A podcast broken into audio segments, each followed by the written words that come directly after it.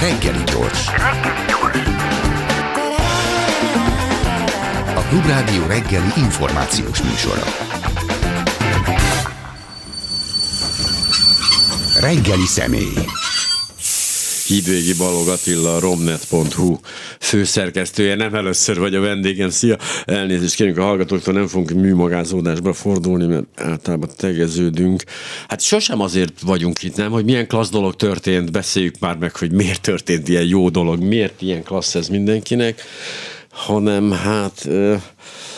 Szóval mindannyian tapasztaljuk, pontosan tudjuk, ismerjük a sztorikat, hogy történik az, hogyha valaki nem akar egy, egy felvenni valakit egy munkahelyre, ez történik azért, mert cigány, vagy ő meg cigánynak gondolja, vagy cigánynak hiszi, ugye a kis cégeknél azt mondják, hát ó, sajnálom, az állást betöltött. A nagy cégeknél bonyolult körleveleket írnak, de az mindenkinek a közös tudása, hogy ez létezik, ez a megkülönböztetés, nem? Ezzel biztos te is találkoztál ezerszer, csak nem mindig lehet bizonyítani. Jó reggelt kívánok a rádióhallgatóknak. 20 évvel ezelőtt is így volt. Igen. 30 évvel ezelőtt is, és így volt ez tegnap is. De ennek így kell lenni 20-30 vagy 50 év múlva is? Az a baj, hogy nagyon nehéz megváltoztatni a társadalmat. A társadalmi előítéletességet, mert annyira mélyen beleivódott már ebbe a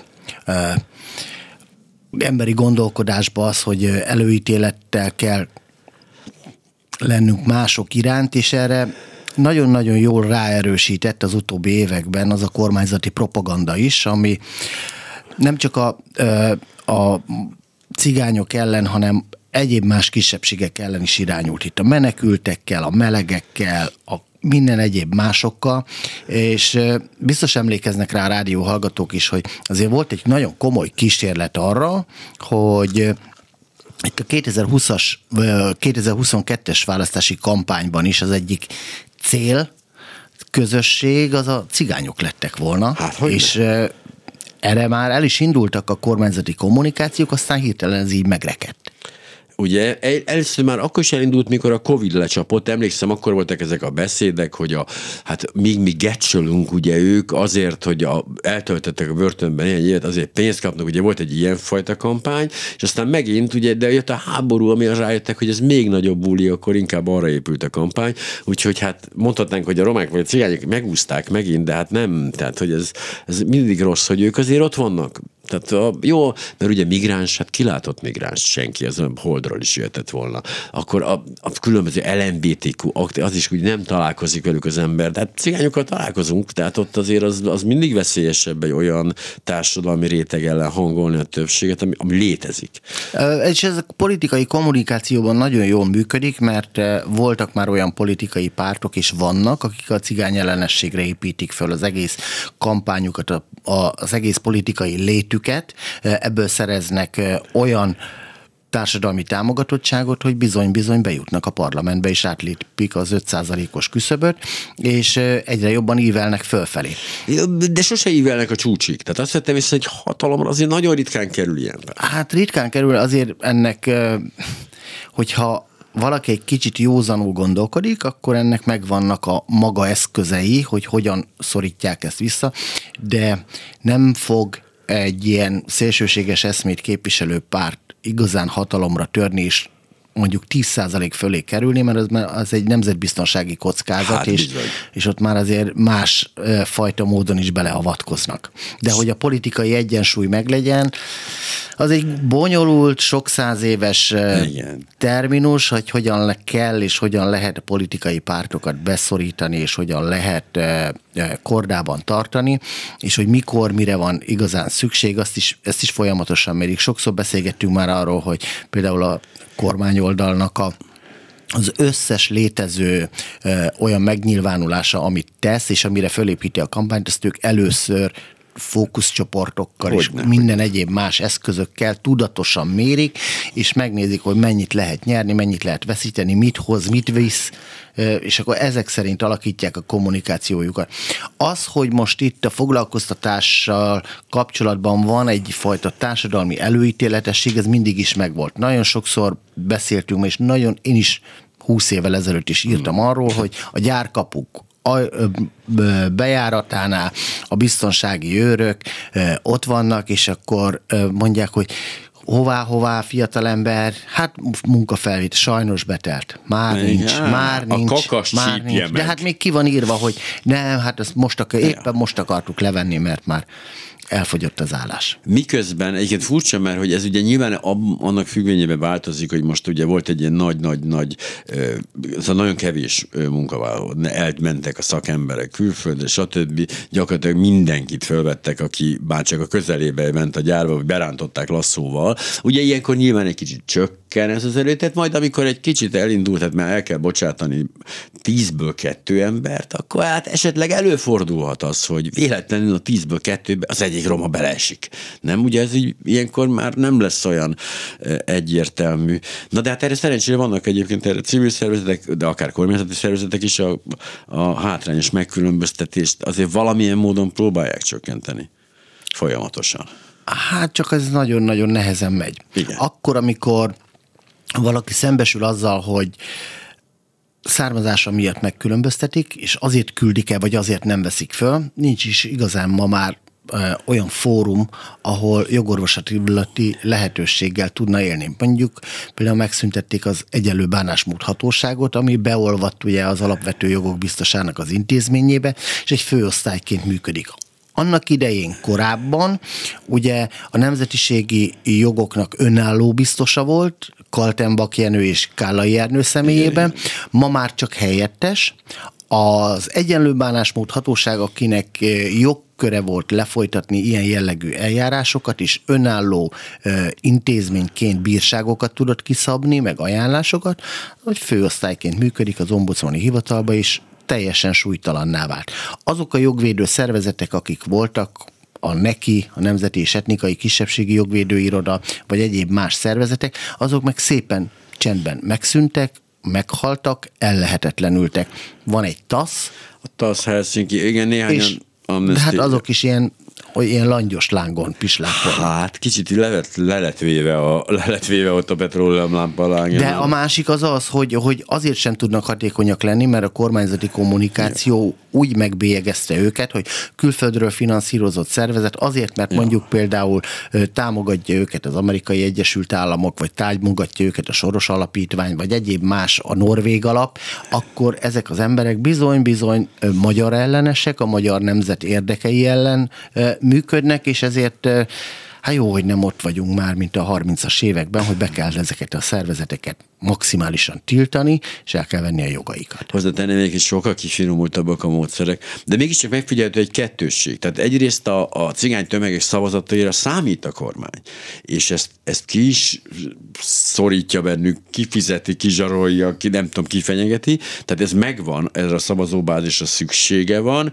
miközben a a nem tudom, fehér keresztény, nem tudom, stb. többségnek, meg nagyon finoman oda kacsingatva, azért folyamatosan hát ezt a, ezt a rasszista indulatát, bódulatát azért támogatja valamilyen szinten.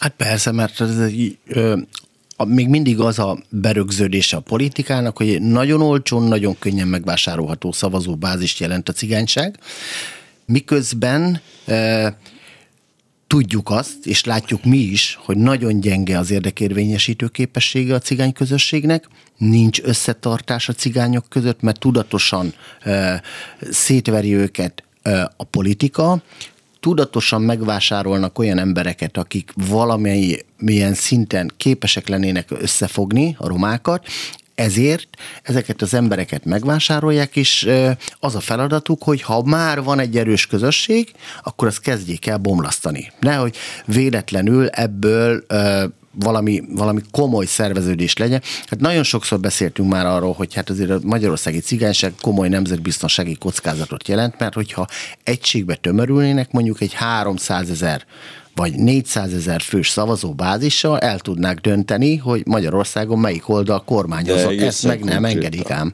Hát nyilván nem engedik, nyilván milyen próbálják nem megengedni, de ennek ellenére, hogy tényleg vannak itt sikerül megvásárolni, és sikerül megfélőnteni, azért vannak ilyen rettent, rettenthetetlen, vagy voltak és vannak rettenthetetlen vezetője a cigányságnak, tehát azért, hogy ez sem igaz, bár kétségtelen, hogy ne egységet elérniük, nekik sem sikerül.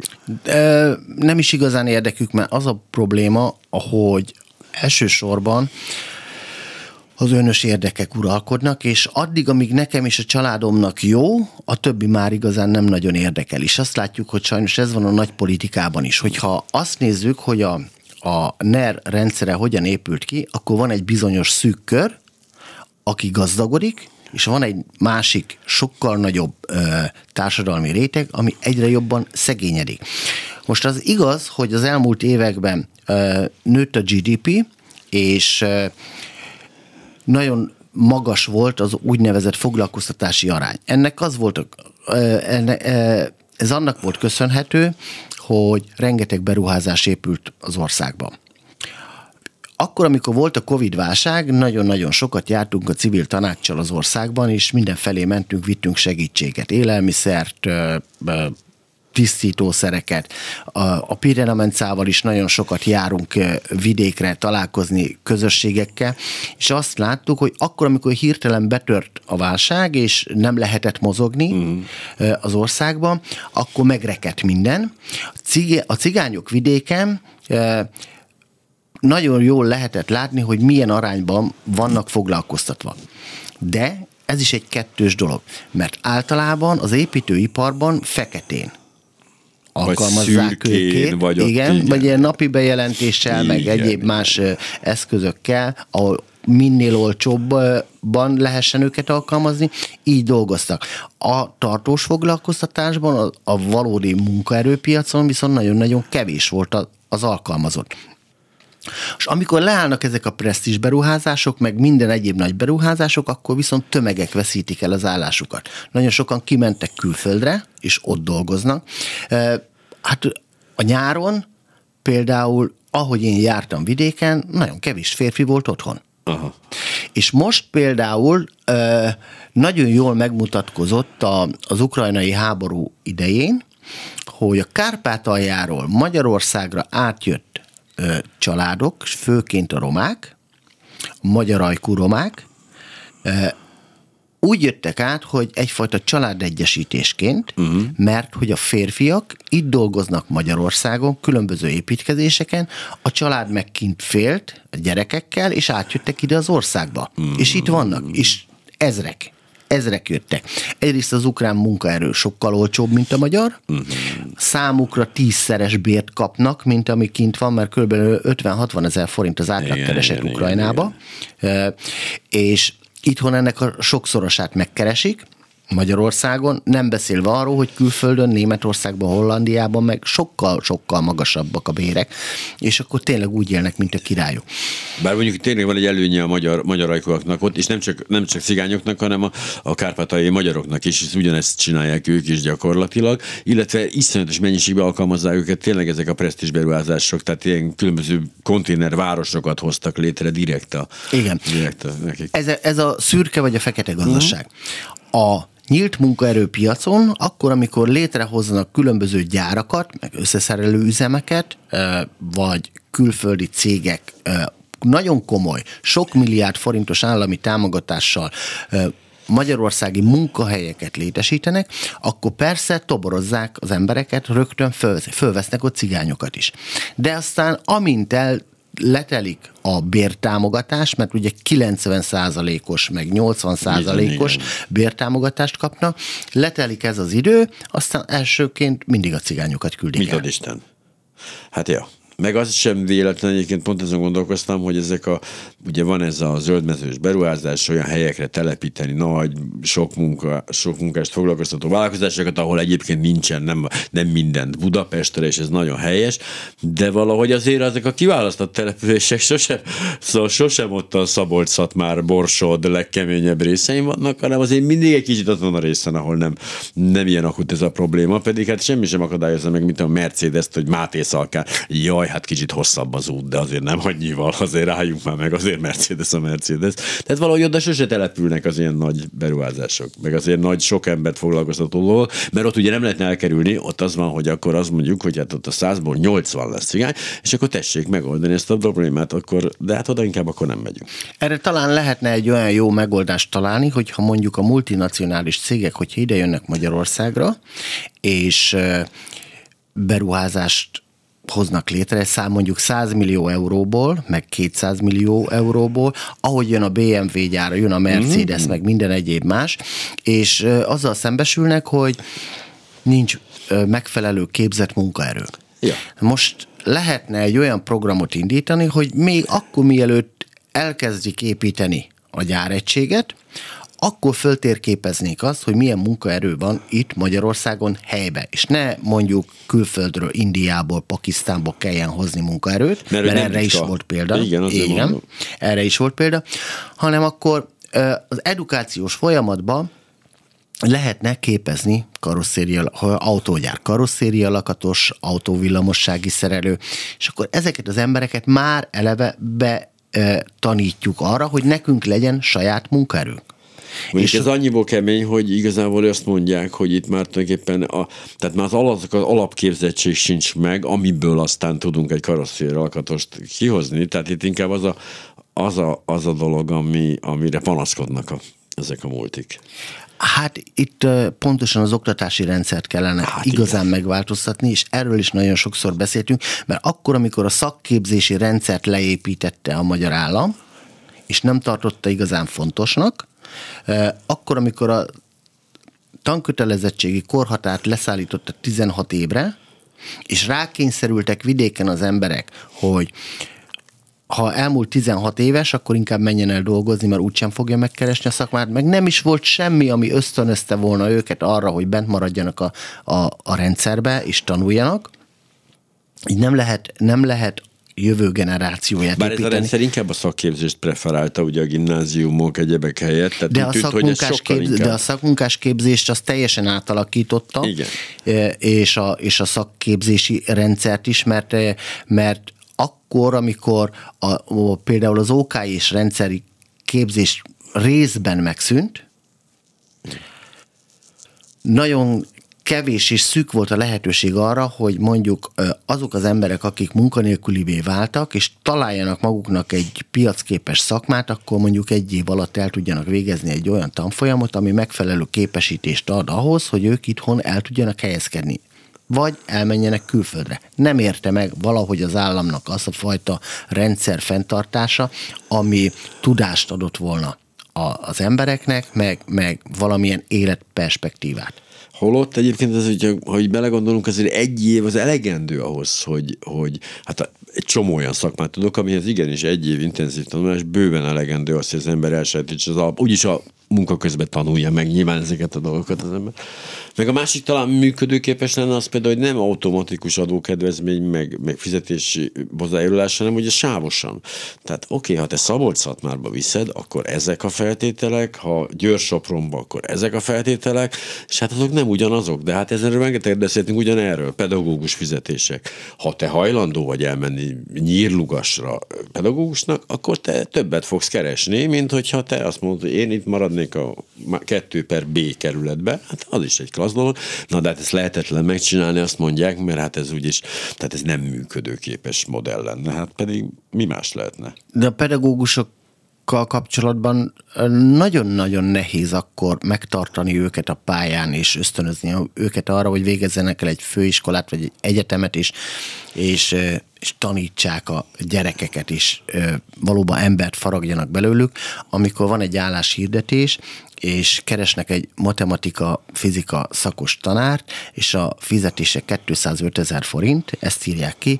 ugyan, igen, és ugyanebbe az iskolába keresnek egy takarítónőt, akinek a nettó fizetése 250 ezer forint. Jó, ez tényleg, ez megtörtént eset, ugye erre mindenket túl, de aztán kijavították, hogy ez a pótlékok nélküli lenne ennyi a tanárnak, és akkor egyébként a végén talán még több is lenne. Hát jó, ezek persze, ezek sokkal messzebbre vezető rendszer szintű borzalmas problémák. Én nem is a, én nem is a második kerületi pedagógusok fizetését sokallom, hanem az, a nyírlugoséjét keveslem. Tehát ne férjét és ne essék, nem azt gondolom, hogy itt kéne csökkenteni, ott kell növelni, bár ezt biztos úgy oldanák De én para, én ezzel maximálisan ja. egyetértek veled, hogy, hogy ösztönözni kellene a tanárokat, hogy például egy zsáktelepülésen, egy hátrányos helyzetű településen dolgozó pedagógus igenis kapjon kompenzációt, és kapjon több pénzt akkor, hogyha, hogyha olyan gyerekekkel kell foglalkozniuk, akik lemaradottak, akik tanulási nehézségekkel küzdenek. Mert azért valljuk be őszintén, és gondolkodjanak el ezen a rádióhallgatók is, hogy, hogy nem tud egyforma eséllyel elindulni az életben egy fővárosi második kerületben vagy tizenkettedik kerületben lakó gyerek, vagy az ötödikben, mint mondjuk Szabolcs megyében, vagy Baranyában, egy kis faluban. Igen. Mert hiába van lehetőség, elvi lehetőség, hogy a magyar oktatási rendszert maximálisan kihasználja, és eljusson akár egyetemre is, de akkor, amikor e, különböző készségfejlesztő programok vannak egy jól menő városban, egy gazdagabb ja, városban, a vidéki faluban meg, meg a éppen csak, hogy leadják a tananyagot, és aztán tanuljátok meg, így nem, lehet, így nem lehet versenyezni. Ez a Covid egyébként nagyon-nagyon jól megmutatta, amikor az online oktatásra át kellett állni, hogy, hogy a vidéki településeken, a falvakban az emberek egyszerűen csak megálltak, mint hogyha hát megállt igen. volna az idő, mert úgy nem lehet oktatni, hogy a közmunkások kiviszik hétfőn reggel biciklivel a leckét, uh-huh. kiosztják a gyerekek Igen. között, és aztán pénteken meg összeszedik. Hát lássuk be, nem kifejezetten ez a digitális oktatás egy al, al, alapmintája, hogyha jól tudom, de ezek elhatározás kérdései. Tehát azt gondolom, hogy egy, ha egy kormány, úgy, vagy egy állam, vagy egy nép akár úgy határoz, hogy hát nem lenne olyan rossz, ha itt azért az oktatásra menne a pénz, akkor azt meg lehet oldani. Tehát rengeteg példa, pozitív példa van előttünk.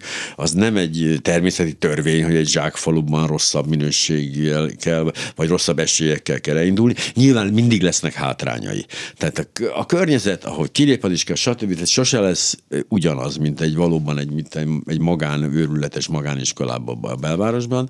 Na de legalább az ugye ezeket közelíteni kéne, nem, ugye hát a távolság pedig nő, azt mindannyian látjuk, ahogy a leszakadó rétegek és ugye egy pont egy másik ilyen tanulmányra utaltam, hogy és a gazdagok és a leszakadó részek nyílik az olló, és egyre többen vannak, akik soha nem tudnak kimászni a szegénységből, ugyanez így az oktatásban is sajnos nyílik, tehát nem, nem is tagnál sajnos, hanem nyílik. Ö, lehetne akkor változtatni ezen a helyzeten, persze tudatos politikával, ö, nagyon komoly programokkal, megfelelő szakemberekkel, hogyha hogyha mondjuk például a cigányoknak a, az érdekképviselete valahogyan változna. Ugye mindenhol azt halljuk, hogy, hogy Magyarországon a cigány népességnek a, a, a létszáma az egyre jobban növekszik, és hogy 2050-re már nem tudom, mit jósolnak, hogy körülbelül mennyi lesz a magyarországi cigányságnak a létszáma, és hogy vidéken, a településeken például azt lehet látni, hogy több mint 50 os a roma gyerekeknek az aránya uh-huh. az iskolákban. Na most erre kell, hogy legyen megoldása az államnak, és kellene, hogy legyen megoldása mondjuk például egy felelősen gondolkodó országos roma önkormányzatnak is. Hogyha van két saját iskolája, ami fenntart, saját fenntartásában működik mondjuk az orőnek, Szirákon és Tiszapüspökin, uh-huh.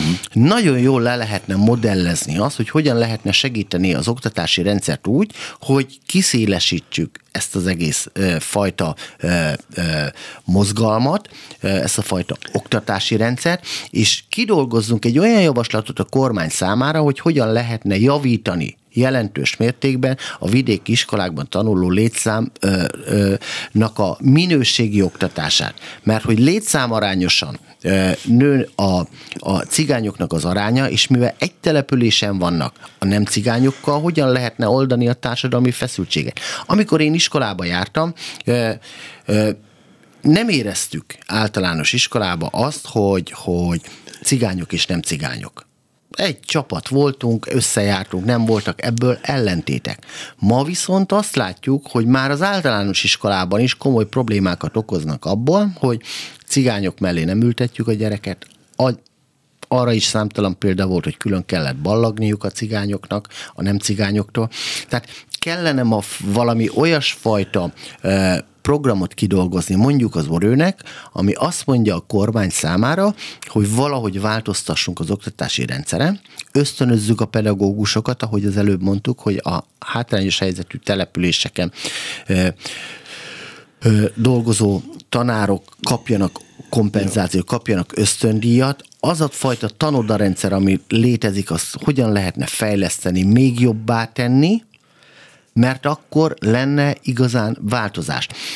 De sajnos ott tartunk, hogy Magyarországon már, hát nem is tudom, húsz éve teljesen tévúton jár az országos Soma önkormányzat. Ha, igen, tehát ha ez lenne az akarat, de nem ez az akarat. hogy változás legyen, és ebbe az irányba változás legyen, akkor ezt csinálnák, hát nyilván, mert tudják, ők se hülyék, hát pontosan azért nem kell hozzá, tehát azért körbe kell nézni, hogy hogy működik, így működik, de ha nem azt akarják, hát nyilván nem fogják ezt csinálni. De egy fontos kérdés, hogy szeretnék vissza, kettőre szeretnék visszatérni, nagyon fontos. Az egyik az, hogy mondhatod, hogy amikor te mikor srácok voltatok, akkor ez nem volt. Pedig nem volt rá külön kormányprogram, nem volt rá külön EU-s pénz, semmi. Mégse volt ez a megkülönböztetés, mint most. Akkor mi működött akkor szerinted, ami most, ami elromlott? Mert, mert nem csak a, itt nem csak arról van szó, hogy tényleg a kormány valamilyen szinten azért rá, rá, rájátszik erre, de enélkül is úgy gondolom, hogy megváltozott ez a dolog.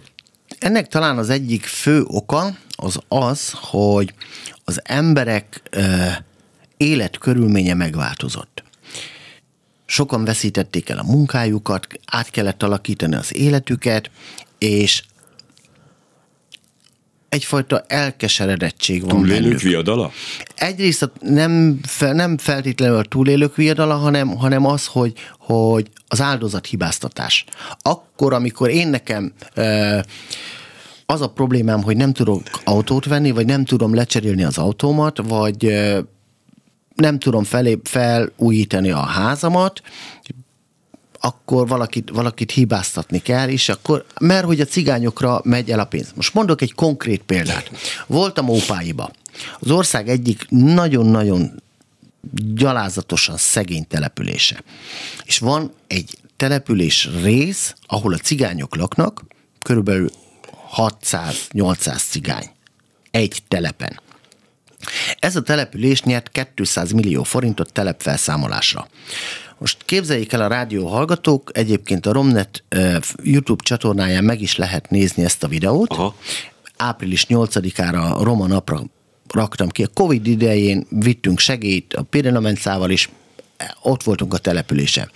Képzeljék el, kedves hallgatók, hogy fólia sátorból összerakott házban élnek emberek. Ez már a pénz utáni állapot, amiről beszélünk? Ez most van, most Aha, van. Jó. Fóliasátorból, rongyokból van összeeszkábálva. Deszka, fóliasátor, rongyok, és egy kis sárral van az alja e, körbehúzva, hogy a szél ne fújja föl. Nos, ebben élnek emberek. A kájha az olyan a kájha, hogy van egy fémhordó, amiben a szilvapálinkának valót tartják, abból ki van vágva egy kicsi lyuk, és abban tüzelnek. Most gondolják el a hallgatók, hogy amikor abba belepakolják a tüzet, felforrósodik, felizzik az egész vékony lemez, meg kiég, és milyen körülmények között élhetnek az emberek. Na ebben élnek. A település gyerekekkel. Nyilván. A település nyert 200 millió forintot telep, felszámolásra, hogy ezeket a lakhatatlan, embertelen körülményeket szüntessék meg. Viszont a nem cigányok és a képviselő testület fellázadt, és azt mondták, hogy nem. Már pedig a cigányokon ne segítsünk. Mi az, hogy a cigányok kapnak 200 millió forintot, miközben én meg ledolgoztam az életemet, meg én is dolgozom, mi meg nem kapunk semmit. Inkább a képviselő testület feloszlatta önmagát, csak azért, hogy a telepfelszámolási programot ne lehessen végrehajtani. Mert ugye a kormányzati programot csak az önkormányzattal közösen lehet megvalósítani. Ja, ja. És inkább feloszlott az önkormányzat. A Covid idején ugye nem lehetett új választásokat tartani, és az az ember, aki a legnagyobb ellenzője volt ennek a telepfelszámolásnak, ő lett a polgármester és inkább visszautalták az államnak a 200 millió forintot, csak a cigányokon ne segítsünk. Na, ilyen társadalmi előítéletek mellett most gondolják el azt a hallgatók, gondold el te is, hogy hogyan lehet az iskolában megfelelő oktatási programmal segíteni azokat a gyerekeket, akik ott élnek ezeken a telepeken. Vagy hogy tud úgy elmenni a gyerek az iskolába, amikor ilyen körülmények között füstös, büdös ruhába hiába mossa ki, mert, mert csak ha beteszi a, a, a, abba a kis lyukba, ahol élnek, hát átveszi azt a szagot, és akkor azt mondják, büdösek a cigányok. Az a, az a szörnyű, hogy hogy mondhatja ki azt valaki, anélkül, hogy a szégyentől ott elpusztulna, hogy ne adjanak annak az embernek egy fóliás sátorba. É, hanem inkább hagyjanak nekem, én egész tehát végig dolgoztam, ami azt jelenti, hogy az, hogy ő, és valóban elhiszem, az egész életét végig dolgozta, de ő azért akkor nem kapta meg a megfelelő juttatást, ha a másét szeretné még oda elvenni. Tehát itt mindenki ki van semmizve azért ebben a játszmában, és egymás ellen fordítva. Hát nyilván ez a, ez a történet lényege, mint oly, ez sok-sok ezer éve ez a játszma. Na de ezt mondja egy faluban élő egyszerű ember. Igaz? De hogy mikor azt mondja a miniszterelnök, hogy miközben én kecsölök, mm. ők meg hát ja. kapják a pénzt, meg egy jogerős bírósági döntést kétségbe vannak, és azt mondják, hogy már pedig le nem hajtjuk végre, a gyöngyös patai gyerekek elkülönítése hogy kapcsán, hogy mi az, hogy nekik pénzt adjanak, az egy életveszélyes kísérlet volt, és hogy hanvába húlt, az részben persze a körülmények miatt, a Covid választás, háború, stb., de részben azért csak volt egy józan hangot, és azt mondta, hogy na ez így, ez így nagyon rossz irányba vezet. Tehát össze lehet úrasztani a, a, a cigányokat a nem cigányokkal egy országban, de abból sok jó nem sülhet ki azért, ha belegondolunk. Mert hát mi jöhet ki belőle? Csinálunk egy polgárháborút csak azért, hogy nekünk így könnyebb legyen? Nem valószínű, de elmennek. És ugye emlékszünk a roma gyilkosságokra annak Igen. idején. Pontosan ők is úgy miatt. gondolták, hogy bizony, hát ezt tulajdonképpen ezt várja el tőlük a, a, a, a, a éppen aktuális vezetés. Hát azért, az meg is lepődtek, hogy hát sem mi történik itt. Tehát, hogy azért ez mire leszivárog az alsó, a, a, a, a legsúlyosabb sötét rétegekbe, addigra ebből simán lehet bármilyen gyilkossággal beleértve meg is történt, hát borzalmas volt, és aztán annak az egésznek a kezelése, meg az egész borzalmas, tehát az az egész sorozat rossz volt.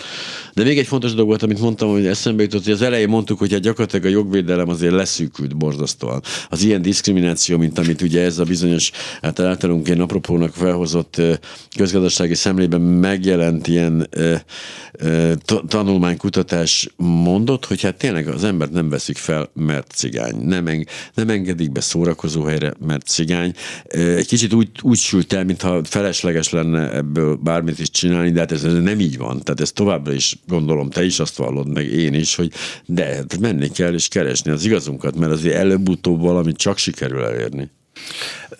Nem szabad valóban abba hagyni, és szót kell emelni az ilyen indokolatlan megkülönböztetések ellen, csak nagyon nehéz is. Ja rendben, hogy, hogy harcolunk, harcolunk, ez így idő után elmegy az embernek már az ereje, elmegy a kedve is. Én nagyon-nagyon sokat szenvedem azon, hogy, hogy lebontsam ezt az előítéleteknek a, a falát, meg, meg fölrázom az embereket ebből a társadalmi közönyből, de nagyon-nagyon nehéz, nehezen megy. Az alapdolgot kellene talán megváltoztatni. Ugye szerintem te nagyon sokszor hallottad azt, hogy egy cigány embernek sokkal többet kell teljesítenie azért, hogy érvényesülni tudjon, Igen. meg bizonyít. Na hát ez nem helyes. Persze. Azért, mert hogy egy valaki cigány, miért kell neki kétszer annyit dolgoznia? Miért kell kétszer annyit tanulnia? Miért kell ötször annyit bizonyítania, mint egy nem cigánynak? azért, hogy őt elfogadják. Hát nem kap ötször annyi fizetést. Nem, de talán nem még ez mindig könnyebb, mint ha másik oldalon szeretnénk megszüntetni az előítéletet, ami miatt ezt kell csinálni. Na de ebből van ám a társadalmi feszültség. Pontosan, nyilván. Mert hogyha én nekem kétszer annyit kell dolgoznom, mint a másiknak, ugyanazért, sőt, kevesebb pénzért, akkor egy darabig megy, de nagyon kicsi ez a darab, hát nyilván nem hülye az ember azért teljesen. Jó, de igen, és akkor itt megint visszatérnék arra, tehát amikor azt mondjuk, hogy hát betelt az állás, és nem vesszük fel a cigányokat, de másnap azt mondjuk, hát nézd, már cigányok nem dolgoznak. Hát tessék, már nézem, már meg azt se dolgozik, akit tegnap nem vettünk fel. De ez most teljesen mindegy, nyilván, aki nem dolgozik. Meg egyébként, hogy nem szeretnek, én se szeretek dolgozni. Én rohadtul nem szeretek, komolyan mondom. Pedig esküszöm, hogy esküszöm, hogy nekem még ott az nagy, nagy nemesi izé, kutyabőre is fel. De nem, hát nem. Ki a franc szeret olyan munkát csinálni, hogy nincs értelme, amit nem fizetnek meg, ami vacak. Hát azért az nem egy olyan általános, hogy de szeretnék úgy, csak úgy dolgozni valamiért. Hát azért akar dolgozni az ember, hogy boldoguljon. Hát azért, és hát ezért kellenének olyan programok, mondjuk például az országos Somogy önkormányzat részéről is, ami nem csak, a foglalko- nem csak az oktatást, a foglalkoztatást is segíteni, na de akkor, amikor mondjuk a, a Híd a Semmibe program elindították Igen. 5 milliárd forintos költségvetéssel is, abból kifizettek 2,5 milliárd forintot láthatatlan dolgokra, és aztán megbélyegezték ezzel a következő 10 évnek a munkáját, mert nagyon jól lehet látni, hogy ugye 2015-ben kirobbant ez a botrány, hogy két és fél milliárd forintot kifizettek, 1,6 milliárd forint visszafizetési kötelezettséggel terhelték az önkormányzatot, majd kivették az egész programot az uniós finanszírozásból, és áttették a magyar költségvetés finanszírozásába azért, hogy az Európai Unió ne tudja piszkálni ezt a programot, és ne legyen jogköre az Olafnak ebben ö, vizsgálatot indítania, és majd utána még egyszer megkárosítják a magyar adófizetőket azzal, hogy a kormány átvállal 1,3 milliárd forintot, és kifizeti az önkormányzat helyett, és elment a én, én, lát, én nagyon sokat dolgoztam ezen. Te láttad, ahogy elmegy. Száz milliókat fizettek ki tanulmányokra. Most, kedves hallgatók, képzeljék el, hogy van egy cég, aki azzal foglalkozik, hogy, hogy bérszámfejtő. Hm. Most ezt a céget megbízzák azzal, hogy készítsen egy tanulmányt arról, hogy a foglalkoztatás ideje alatt hogyan kell bérszámfejteni, hogyan kell befizetni az állam felé a társadalombiztosítási hozzájárulást, a szabadságokat hogyan kell kezelni. Na most ebből csinálnak 11 oldal tanulmányt, amiből egy a borító, egy a tartalomjegyzék, egy a fedlap, és ezért kifizetnek 23 millió forintot. Hm. 23 millió forintot. Jó flagdíj, tehát én ezt szívesen írnék egy pár ilyen tanulmányt. Na de nézzük a pozitív oldalát. Hát miniszterelnök úr úgy szereti Farkas Flórián, mint saját vejét. Hát ő miatt vett még ki így az EU-s elszámolásból ilyen dolgokat. Hát nem, ebből is látszik, hogy benne aztán a szívében mindenki egyenlő. Tehát, hogy Farkas Flórián vagy Tiborc István, bárkiről lehet szó, neki, mindenki számára mindenki egyforma, akit szeret. Ez nagyon jó megmutatja azt, hogy egyébként hogyan kezeli a magyar kormány, a jelenlegi kormány a, a, a romákat, és hogy, és hogy hogyan e, próbálja meg kimenteni azokat a fontos személyeket, akik, akikről az elején beszéltünk a műsornak, hogy, hogy megvannak azok a hmm. figurák, akik, akik végrehajtják a feladatokat, mert nem fogják magára hagyni. Most a Hír a munkavilágában program ugye elindult 7 éven át tartott a nyomozás, és aztán most megszüntették az eljárás bizonyítottság hiányában. De könyörgöm, öt gyanúsítottja volt az ügynek. Öt. A hét év alatt azt az embert, aki aláírta az összes dokumentumot, az összes szerződést, a teljesítési igazolást, ezt a 23 millió forintos ö, tanulmányi szerződést, a kifizetését, a számlát aláírta, egyetlen egyszer nem hallgatták meg. Ja, hogy ő nem volt az ötbe benne. Ő nem volt benne, oh. hát parlamenti képviselőként mentelmi joga volt, soha meg nem hallgatták. Egyetlen én magam, és ezt ezért tudom, mert én magam négyszer voltam kihallgatáson az adóhivatalba. Na. Mert újságíróként honnan szereztem a dokumentumot, mit, Ó, mit bizony, tudok igen. róla, hogy láttam ezt az egészet, milyen bizonyítékaim vannak, amit én írtam. Én négyszer voltam kihallgatáson az adóhivatal. Nem gondoltál még egy jó Farkas Flórián interjúra esetleg? Hát, hogy neked elmondaná. Próbálkoztam már, de sajnos nem, nem jártam Ő siker. sem ad interjút? Egyébként nem. ő is azt csinálja, hogy... Írásban szoktak válaszolni, amit nem ő válaszol hát, meg. Jó. Hát de hát az is egy öt évente egyszer.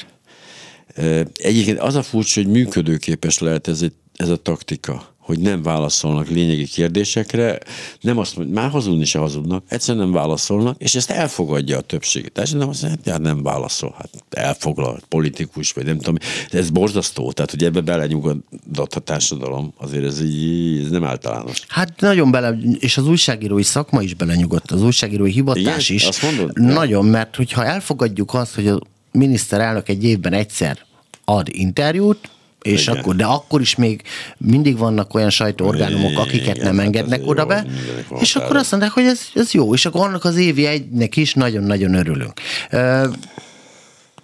Az, hogy a klubrádió elveszítette a frekvenciáját. Ugye volt talán ebben volt a legnagyobb tiltakozás. Népszava, meg, a népszabadság de a népszabadság voltak, igen. megszüntetése egy hét alatt lement az emberek le, torkán. Le, le, minden lemegy egyébként egy hét alatt, nem az a gond. Azért nem megy le most ez az egész pedagógus történet, mert a diákok beszálltak. És pont ezt akartam tőled kérdezni, hogy persze, hát ez öli, ez eszi az embert. Tehát eszi az ember lelkét, energiáját, kudarc és kudarc és kudarc, és ezt le, valaki jól bírja, valaki úgy tesz, mintha jól bírná, de igazából ez senkinek sem ez az élete, hogy, hogy kudarc. De hogy akkor azt mondjuk, és, és akkor megláttam, és jönnek a 20 évesek, és majd ők akkor még keményebben, más módszerekkel, más nyelven, új meglátással, de átveszik ezt a dolgot, és tolják. Ezt látod azért egy kicsit? Igen, látom és tapasztalom, és én nagyon bízom abba, hogy, hogy lesz bennük kitartás, lesz bennük erő, és nem fogják hagyni azt, hogy fölvásárolják azokat a hangokat, akik akik még vagy megfélemlítsék azokat a, az embereket, akik ennek az élére tudnának állni, és van valamilyen elképzelésük. Mert láttunk már erre példát, hogy hogyan lehetetlenítenek el embereket, nővéreket, orvosokat, hogyan félemlítettek meg, Bárkit. hogyan vásároltak meg, vagy szakszervezeti vezetőket, de talán örüljünk annak, hogy, hogy nem Moszkvában élünk, és Vagy Törökország, vagy és Moszkva hirtelen nem esik ki senki a hatodik emeletről az ablakon, meg nem csúszik el a jégen, és éppen leesik a hídról, mert, mert ahogy látjuk, hogy Oroszországban Furcsa A- dolgok történnek, a igen. milliárdosok, a nagyon befo- nagy befolyással rendelkező emberek vagy öngyilkosak lesznek, és ötször lövik magukat melkason, Igen. Vladimir Vladimirovics már korábban is megkísérelte az öngyilkosságot, csak nem találták otthon. Igen, ez a, de jó, de nyilván, a, nyilván egyébként teljesen felesleges lenne itt bármiféle erőszakot alkalmazni, nyilván ezek, de hát közben meg pont ez a furcsa, hogy igen, ezekben a 20 éves srácokban, csajokban, mindig bennük van a lendület, bennük van a megtörhetetlenség, minden, na de aztán eljött nekik is az a szépen az a korszak, hogy gyerekeik lesznek, hogy családjuk lesz, hogy stb. van félteni valójuk. Tehát azért ilyen szempontból a hatalom mindig előnyben van az egyénnel szemben, mert egyrészt végtelen pénze van, végtelen ideje elméletileg, és hát nem, nem, nem kell válogatni az eszközökben. De talán az embereknek tudatosulniuk kellene az agyában az, hogy térden állva nem lehet jogokat követelni. Hát ennek ellenére furcsa módon mégis azért látjuk ezt a problémát. Sőt, nem is ez a, ez a legszörnyebb, térdenában nem, nem is adnak semmit. De a smúzolás, a helyezkedés, a, a, ott, azért, ott, azért, ott azért lehet előnyöket kicsikarni. De egy csak egyéni, Bizony. csak egyénit. Egyéni vagy a kis közösség, tehát éppen a kiválasztott kicsi. Hát igen, ez kőkemény ebből a szempontból, hogy és ez egy berögződő új, új és új példa lesz. Mit csináljon az az ember, de most konkrétan nem vették föl, tudja, hogy azért nem vették föl, mert cigány. Nehéz bizonyítani, de azért legalább elmondaná valakinek. Mit csináljon most? Forduljon hozzánk. Romnet.hu-ra? Meg a klubrádióba. Meg a Talán mi, ha beszélgetünk egy picit róla, akkor talán oldjuk ezt a... Ja. Egyébként komolyan mondom, néha én is már tudom, amikor nem tudom, hallok egy sztorit, és hogy maga újságíró, igen, és elmondja, és elmondja, és tudom, hogy úgy tudok semmit sem. Tudom, hogy ezer ilyen, de legalább tényleg az egy picit, hogyha beszél Néha azért vannak sikerek. Én Igen? megmondom, hogy Na. őszintén, hogy, hogy eh, engem is az spanol, hogy például akkor, amikor a déli határszakaszon építették a kerítést, Igen, igen. a bevándorló migránsok ellen, Bizony. és a menekültek ellen. E, Voltak olyan vállalkozók, akik cigányok voltak, és hát ők ásták az árkot, ők rakták le ezeket a faoszlopokat, és nem fizették ki őket, állami cég. Nem fizette ki Oh, őket, és ezek az emberek egy hónapig ott éltek lent a határon, és dolgoztak, ott távol a családjuktól, és én írtam róla, hogy nem fizeti ki ez és ez a cég, eh, 11 millió forinttal tartoznak, tönkre megy a cég, és emberek megélhetése került veszélybe. Sikerült? Két nap múlva kifizették őket. De jó, ezzel zárjuk, ez olyan jó. Hídvégi Balog Attila, romnet.hu főszerkesztője, nagyon kedves barátom, ő volt ma itt önökkel, most pedig megyünk tovább. Eh, Hát remélhetőleg nem abban az irányban, mint eddig, de mondjuk azért folytatjuk a beszélgetést. Köszönöm a meghívást. Én köszönöm, hogy Boldog eljöttem. karácsonyt kívánok És boldog mindenkinek. karácsonyt. Ez volt a reggeli gyors. Petes Vivien, Lantai Miklós, Balog Kármen, Král Kevin és a szerkesztő Herskovics Eszter nevében is búcsúzik önöktől a műsorvezető Parakovács Imre a viszonthallásra. Reggeli gyors, nem maradjon le semmiről. Thank you.